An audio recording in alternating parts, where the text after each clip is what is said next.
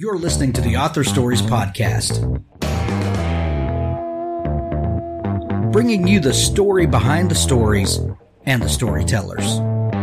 Margaret White, Terry Brooks, Sheena Kamal, Matthew Quick, JT Ellison, Walt D. Williams, Brad Thor, Cory Doctorow, Brandon Sanderson, Robin Mom, Ernest Cline, Jim Butcher, Charlaine Harris.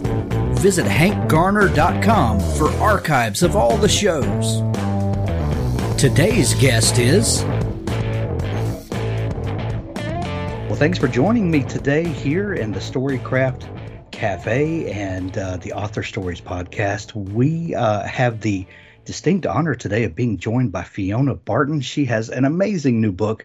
It's called Local Gone Missing. And th- I'll tell you what, Fiona, um, I, I've been thinking a lot about how to um, kind of start this conversation. But um, I, I love the book so much because it's such a breath of fresh air because it's a it's a callback to mystery stories um, that that I have loved for so long. You know, uh, today's, um, you know, the the the in vogue thing are super fast paced thrillers that that drop you into the story and they kind of go at breakneck speed and characters are all over the place. And uh, and and this is a different kind of story, and and that is not to say um, that that thrillers are better or worse or mysteries are better or it's just different. It's just exactly. different, and and I love it. I love it. I love that that we have choice uh, in stories. And so, um, anyway, welcome uh, welcome to the show. It's good to see you today. Yeah, it's really good to see you too. Yeah, you're absolutely right though.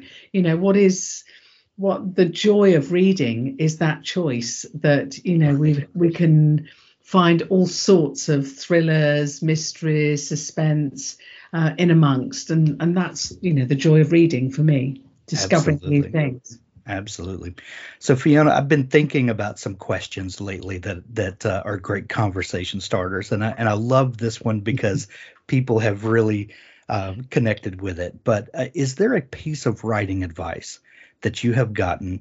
Uh, it, either super good and something that really meant the world to you and you've held on to and cling to throughout your writing career or maybe it's a terrible piece of advice that you look back on and and think oh mercy i'm so glad i didn't um, take that advice or or maybe you did and you know have a have an experience from it. Is there anything like that that sticks out to you? Oh goodness, um, I got quite a lot of advice, um, as most of us do. Yeah, we do, we do. But um, I think because I had written the book mm-hmm. before anyone else knew um, that I was writing, um, you know, even my husband wasn't aware to begin with. Um, so I just set off on my own. Um, but uh, yeah, I mean, there were loads of bits of advice, which you know, don't give up your day job. Nobody makes a living from writing, you know, and and sort of trying to manage expectations. But um, you know, people would say only write what you know. And you think, well, yeah, I get that. I get that, you know, if you know a world, like, you know, the, the world of journalism that I used in the first three books, it was it was great for me to use that because it, it right. felt like felt like I was coming home. But actually, you know the whole the whole thing about writing is that you can imagine you can research sure but also you can just put yourself out there and and, and sit in somebody else's shoes and um, and see things from another perspective. So well, yeah you, I, didn't, I didn't follow any advice really. We, that advice about only writing what you know um, that's great until you're a fantasy author or a science fiction author that's writing about the 30th century or I'm not sure Terry Pratchett ever wrote what he knew. exactly. Or or a mystery writer who's who's writing about criminals and and things that have gone horribly wrong. You know, very few of us know the ins and outs of of cracking a real life mystery. You know, um, I, I, think we would like to think that we are, but you know, we don't have a lot of experience most of the time. No. Uh, but yeah, that that is you're absolutely right. That uh, that's that's not very good advice. Write write what you what you can imagine. That's that's a better piece of advice. Love, write what inspires you. That's the right. thing, isn't it? It's you know you've got an idea and you think, yeah, you know, I'd love to look into that. Um, and maybe you know it's a world that you don't know about, uh, but you can always find out. You can always you know write round things and uh, and find people who do know about it. I talk to you know people about real life situations all the time to make sure that I get as much right as I can. Right, exactly. Uh, Fiona, the uh, the new book, um, Local Gone Missing. How many books is this for you now? Uh, that's my fourth book. Um, I started late, third career, uh, and I'm writing the fifth one at the moment. So yeah. Well, I, I, love that you started late, as as you say, um, because you know that allowed you to to gather up some life experience. Um, and and this is not to say that people can't write an amazing novel when they're 18, 19, 20, but there is something to be said about writing from the perspective of of some life experience to of meeting lots of varied characters and uh, you know be, living through some things. Um, do, do you ever think about um, you know you getting into publishing when you did as opposed to you know what kind of novel that you might have written at at 25 do, do you ever think about that? No, to be honest, I don't because as at 25, as I was a journalist, I was a reporter, a news reporter, and so I I was writing every day, um, other people's words, but uh, but was writing every day. So yeah, I mean, it wasn't a gap in my life. I loved reading, still do. It's my passion. Um, but no, I don't. I can't imagine what I would have written at 25. And it was only really, you know, later on that I had the space to do it. Um, you know, when I stopped being a reporter, a journalist, that I thought, I've got, you know, I, would like to look at this story. You know, I couldn't just stop dead. Right. So, um, yeah, that's when I started doing it. What's but little... I love that writing is one of those, is one of the things that uh, people can do at any age. You know, 100%. you can be 80, you can be 17. Um, if you've got a story to tell, it doesn't matter. Right. And that's wonderful, isn't it? Right. I, have met uh, quite a number of novelists who uh, began their careers as journalists or reporters, and I'm fascinated by the the toolkit that you acquire by by doing that job as a journalist or reporter. Um, because it, especially if you live in a, a larger city where there might be multiple news outlets, when when a big news story happens, a big happening there might be three or four or five or six or seven or eight different people that show up to report on that event. And and all of the facts are the same but each of the reporters or journalists see it from their perspective and they report on it a little differently. You'll get a little different details to, depending on whose eyes the the story has come through. Um, do do you um, draw on that toolkit so to speak that uh, that you acquired as a journalist. Do, do you ever think about that? Yes, absolutely, absolutely. Every day, every day. Um, I mean, you know, sometimes there are a hundred reporters on a story if it's a big one. Um, you know, with news crews and and print and online and um, and you're right. Um, but that's the different outlets will be looking for a different angle so that people will turn to them to to read it uh, or hear it um, so yeah um, you're always looking for a different way in is is what we say um, yeah. often as you say the i mean the facts are the same right. but you may have found a witness or somebody who was involved and you can tell it from their perspective and uh, and I love doing that. I really love it. Um, the thing is, I mean, when you're a reporter, every story is different, um, and every day in a week can be different, and so you get all those different voices. Um, you write it, you tell their story, you move on.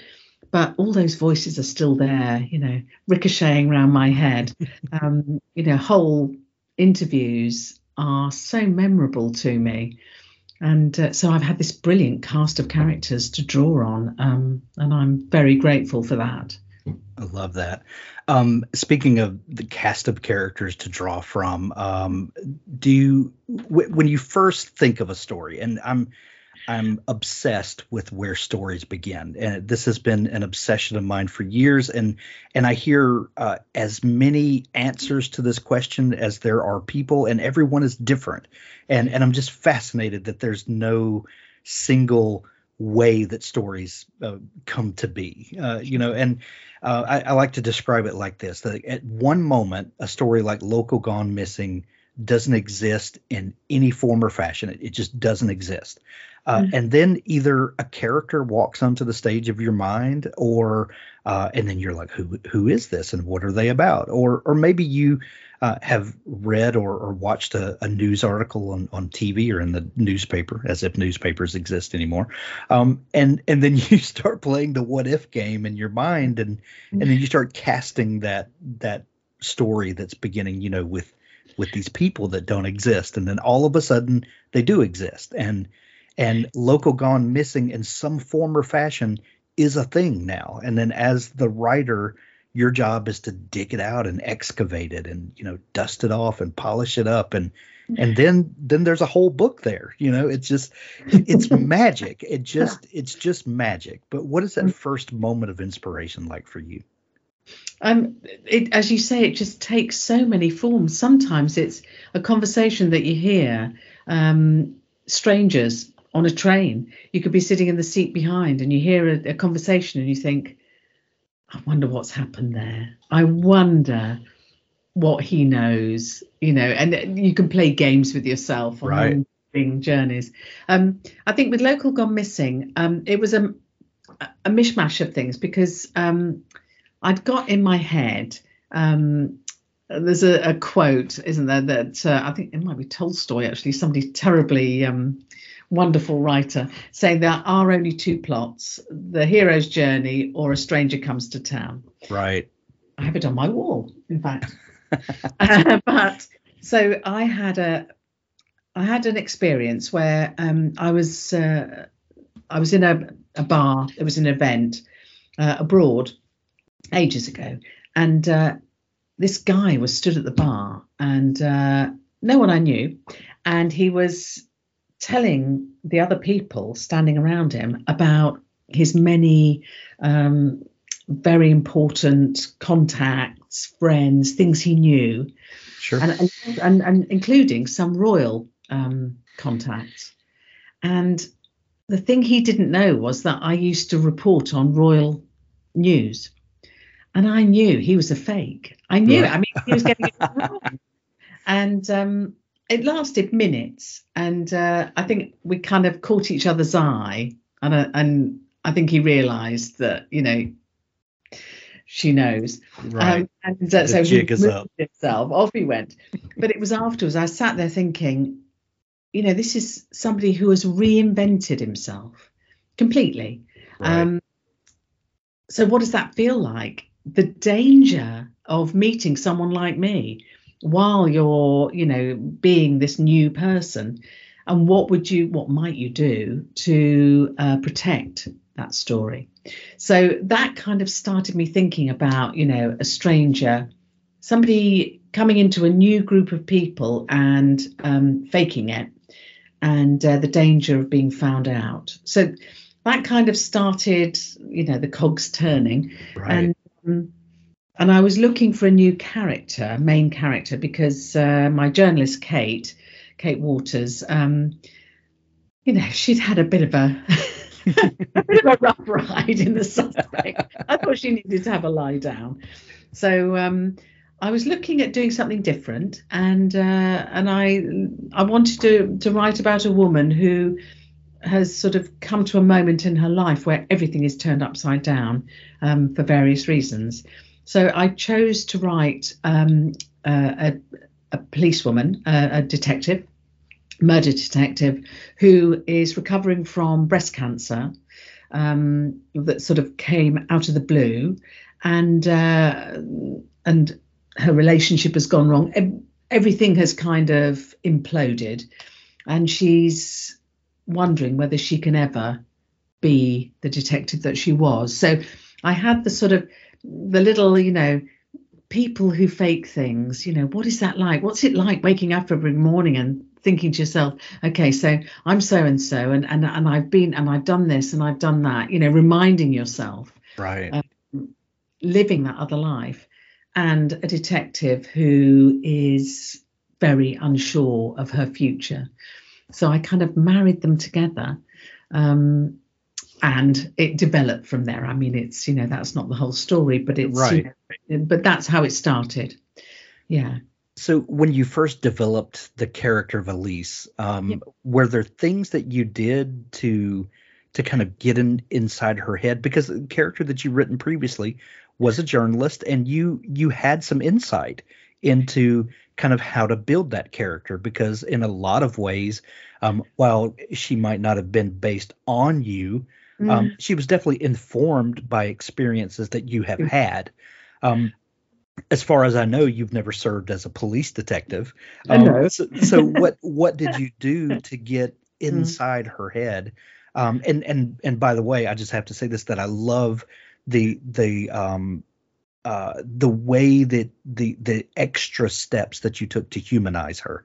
Um, not that we like to see anyone going through hardships, and you know, especially uh, you know, cancer and physical hardships like that, but there is something deeper that comes with that character because you took extra steps to humanize her to show us a character that that you know is in one sense the long arm of the law um, but is also a, a, frail human with her own uh, insecurities and all that at the same time and mm. and that's a, a tightrope that's difficult to walk sometimes yeah, yeah, you could say that. Yes, I did make it easy for myself.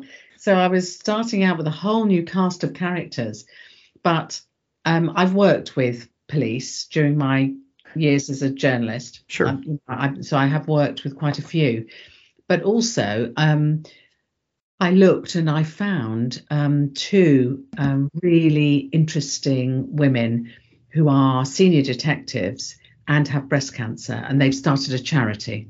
Oh, wow. So I talked to them about what it is like, and they absolutely informed Elise. Um, you know, the the fears that people won't take you seriously, that they'll always see you as a sick person.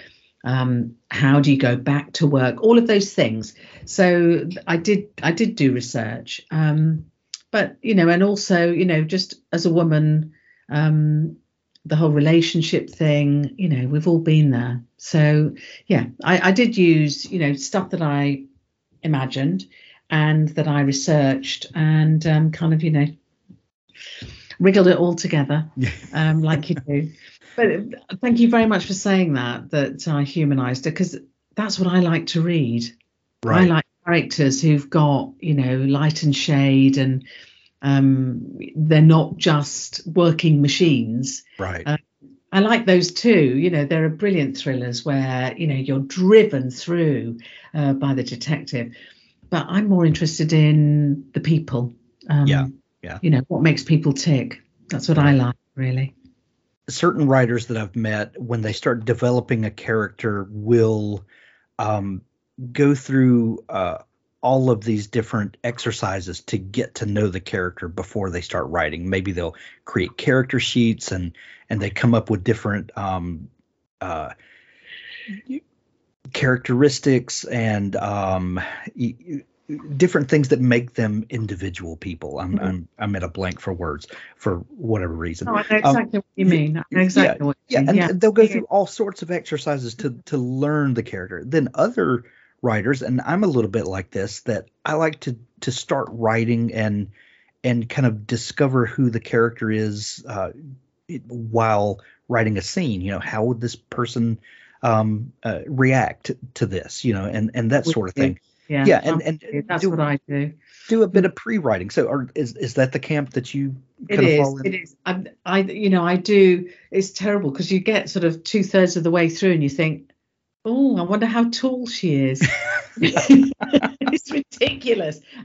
and that's what second drafts are for. it was important actually how tall she was. But um, no, I don't do big character biogs. I don't. Because as you say, things develop and so you don't always need to know how many GCSEs they got or you know what size shoe she takes. You don't always need to know that um, until later when you know there's a remark by somebody about you know how did you do at school. So I like to be a bit looser about them. Uh, of course, at the end, you've then got to go back and make sure you haven't made terrible errors by saying she was blonde in one bit and dark haired in another. Right. But I don't have photographs that I look at. Some people like to, you know, have a, a face that they can look at. I don't. And um, I think uh, when I did my first book, um, one of the remarks that came back was, I've no idea what Jean looks like. And so I went back and I, because I knew in my head I knew, Sure. but I hadn't written it. Um, so I had to go back and and and fill in some of that so that so that the reader would know um, what my vision of her was. I, I've met some people that will cast um, a, a book that they're writing with with actors that that they Mhm. want to kind of uh, you know use as touchstones or whatever. And uh, Mm-hmm. invariably, if I do that and and I use Brad Pitt as a character, then I I'm Brad Pitt. w- w- then I start thinking about characters that I've seen Brad Pitt play, and I just start writing that character instead of who this Yeah. this made up character is. And I, I think it i- i- if you're able to do that and separate those, then God love you. That's that's amazing. I can't do that. I can't do that either. No, I mean, an actor brings so much baggage with them. I Right. know that they can play, you know, a hundred different characters, but you But there's one that sticks with you. way. Exactly. Yeah. Right. Right. Yeah. So no, Um, I don't do that. in Local Gone Missing, there's another great character, Dee Eastwood. Um, wh- where did Dee come from, and what does she bring to this story? Well, Dee's the cleaner, and uh, so the book is about insiders and outsiders. So Right. it's about people, blow-ins, people who arrive in Ebbing, this fictional um, seaside resort, and the people who live there all the time. And Dee, um, so Elise is actually an outsider. She's just moved in, so she's seeing things from an outsider's perspective, whereas Dee is very much an insider. She's new to the t- fairly new to the town, but Right. she knows everybody's business. Um, she, you know, she's seen it all. She's seen what medicines you're taking. Um, in a way that that only in a way that only a person who cleans up after other people can. It's it was so uncanny the way that you uh, brought that that that light and shade to that character. It was amazing when you start thinking about, oh my goodness, there are people that we choose to ignore who know everything, and Yeah. it's a little scary. it is a little scary when you think because when you think about it but it's that invisibility that she has because although you know there's a cleaner in the house you can hear Right. her hoovering and things she doesn't really exist but she knows so much i mean you know all the letters that you've left out you know the the the phone call she's overheard all of those things and i loved that there was somebody who could give a different perspective to what Elise is seeing and what other characters are seeing. Dee is in there and she knows, she knows, but she doesn't tell. That's part of being a good cleaner is that you don't tell. Um, so she and the reader are kind of complicit in that. Um, but it just, I wanted to give the reader a different perspective on what was happening behind closed doors. And she was perfect for that. Yes, yes, she was. Mm. Um, we we started our conversation talking about the difference in um, a direction that a lot of modern uh, novels are taking with the kind of breakneck thriller, and and things are happening, you know, a, a million things a second, and and the reader is being misdirected here and there, and you know, you're just worn out at the end of the novel. And I do love some of those. Yeah. Um, but y- you can't just read that all the time. You know, your adrenaline just stays, you know, peaked and, you know, you, you have burnout at some point. Um, as opposed to this novel that's more of a classic detective slow burn. Um, It do does does character inform um, how um, how the story unfolds? Uh, uh, I'm I'm trying to find a, a, good way to ask this, but does does the the types of characters that you come up with do they determine uh, the pace of the story and uh, kind of whether this is uh, the frenetic pace versus a more um, uh, smoldering kind of plot, if that makes any sense at all. Yeah, it does. It does absolutely. Yeah, it does. Um, the sort of characters that I have uh, that I've written, they're not breakneck speed characters. So I've got Elise, who's a bit frail. I've got Ronnie, the next door neighbour, who's you know the amateur nosy Parker. I've got Dee. There's there are no car chases. that isn't what I write really, because I like I like to unfold things. I like things to you know unfold naturally rather than and I you know that isn't how I write. Other people do it brilliantly. Right. Um, but it's just not what I'm interested in as a writer. I think you know I'd much rather you know have a bit of uh, a bit of a pause while people are looking into things and you know and and things are occurring to them. Yeah. So it is yeah. That's that's the kind of writer i am i think. I love the way that you put that that that you allow the reader to take a pause ponder on things and let realization come to them. Uh, mm. because the, the problem with some of the more breakneck speed thrillers is if not done exceptionally well um, kind of can insult the reader's intelligence in a lot of ways because you're just you're you're just fooling them at, at every turn and uh, mm. aha you thought it was this but it's really this and mm. you know, and you can only you can only write Gone Girl so many times um, before it becomes cliche and and some people continue to take that genre and push the boundaries and do oh, amazing oh. things with it and some mm. people don't and we'll just we'll just put it at that um, what do you feel about your relationship with the reader um, and the way that you're telling the story? And do you envision um, that the reader is having an aha moment at certain points? And and do you set up certain things and reveals and scenes to knowing that you're that the reader is gonna yeah. take a moment and go, oh, I get it now. You know, that's that's. I a, get Oh yeah, I mean it sounds slightly cynical, doesn't it? But but yes, not really. There are t- there are moments where I get a, an aha moment. You know, I'll be writing and I'll think, oh right, that's what happened. So yeah, they they happen to me, and I enjoy reading them. Um, but yeah, I I think people got a bit enmeshed in in the twist. Um, you know, there were there was a whole genre where you know it was the twist and you had to have one and right. you know but it's a bit exhausting isn't it? It is.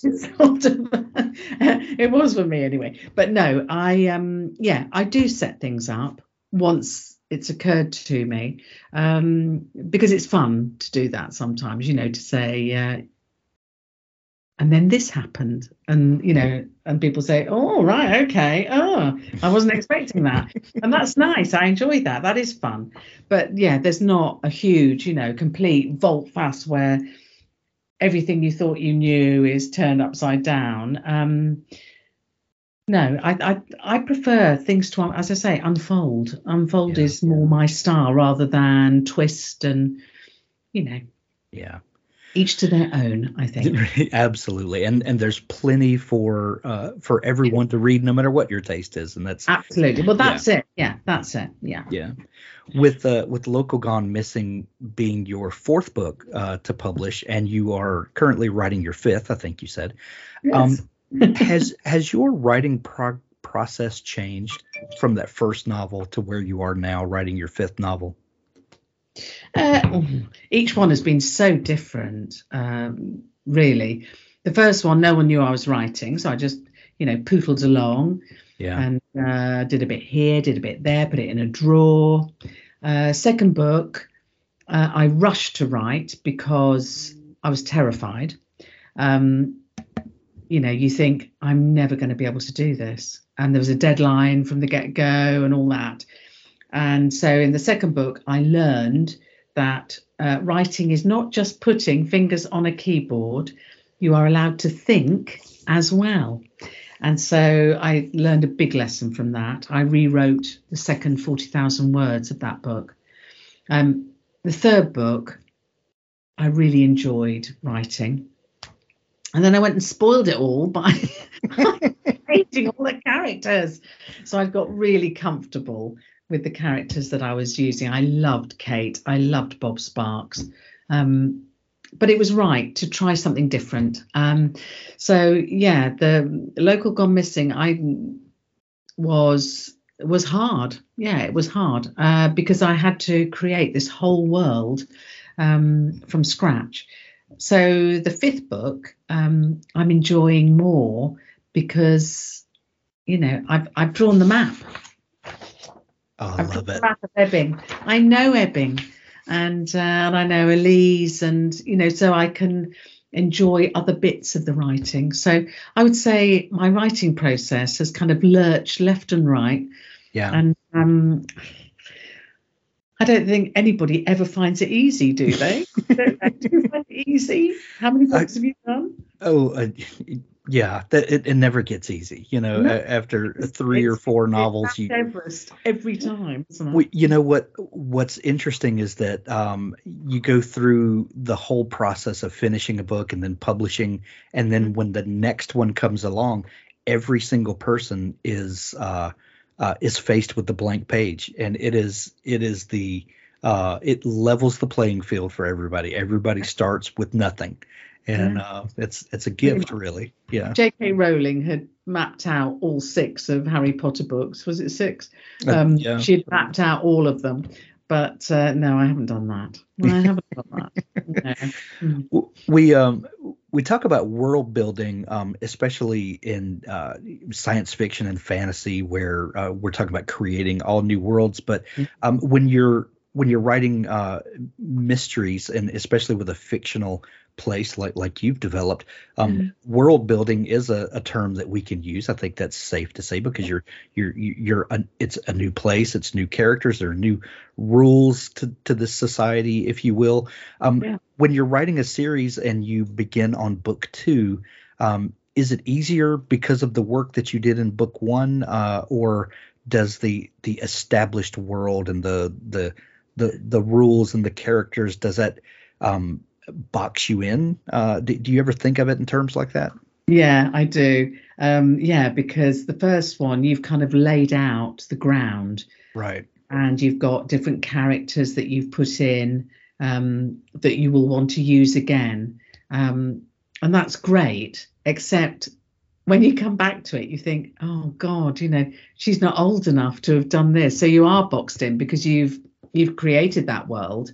And so you can't just suddenly say, oh, well, never mind, we'll we'll make him 10 years older. Um, it's got to work. So yeah. Um, I hadn't created a world before um, because before place actually wasn't a character, I don't think, in the first three. Um, but this time it is um, Ebbing. And I didn't want to make it a real place because I think that boxes you in even further. Sure. You know, there's no wriggle room there. Um, and also, people then think they're in the book.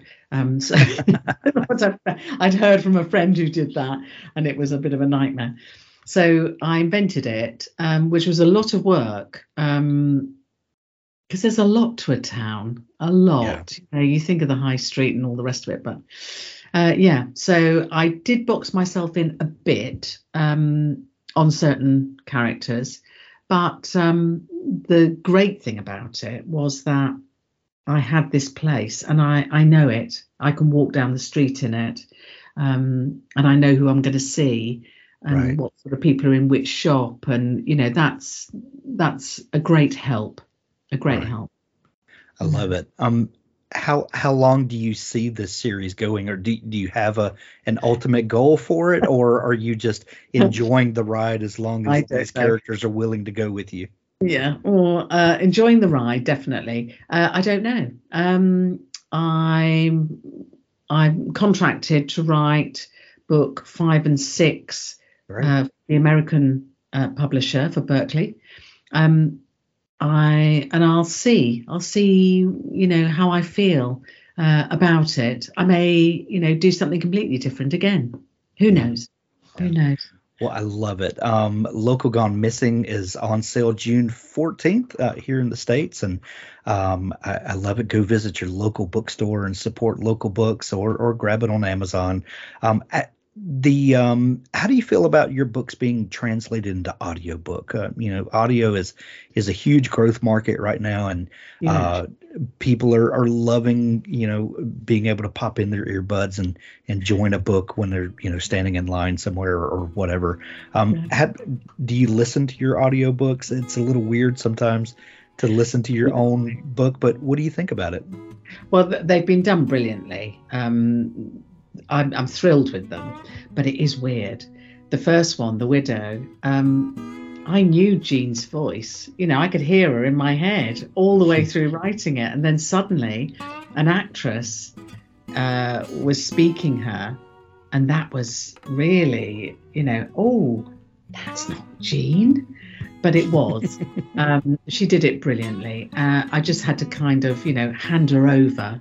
Yeah. Because the reader would have a different voice. Every single reader would would hear her differently um, when they're reading the book. But um, no, I like the audiobooks very much. It's very accessible. And it's huge here as well, the market. You know, that's what people are doing rather than e readers. In fact, it's audiobooks. And I listen to them all the time. I do too. I do too. Uh, Fiona, we wish you much success on the new book launch and uh, thank you for joining me today. Thank you so much. I've really enjoyed it.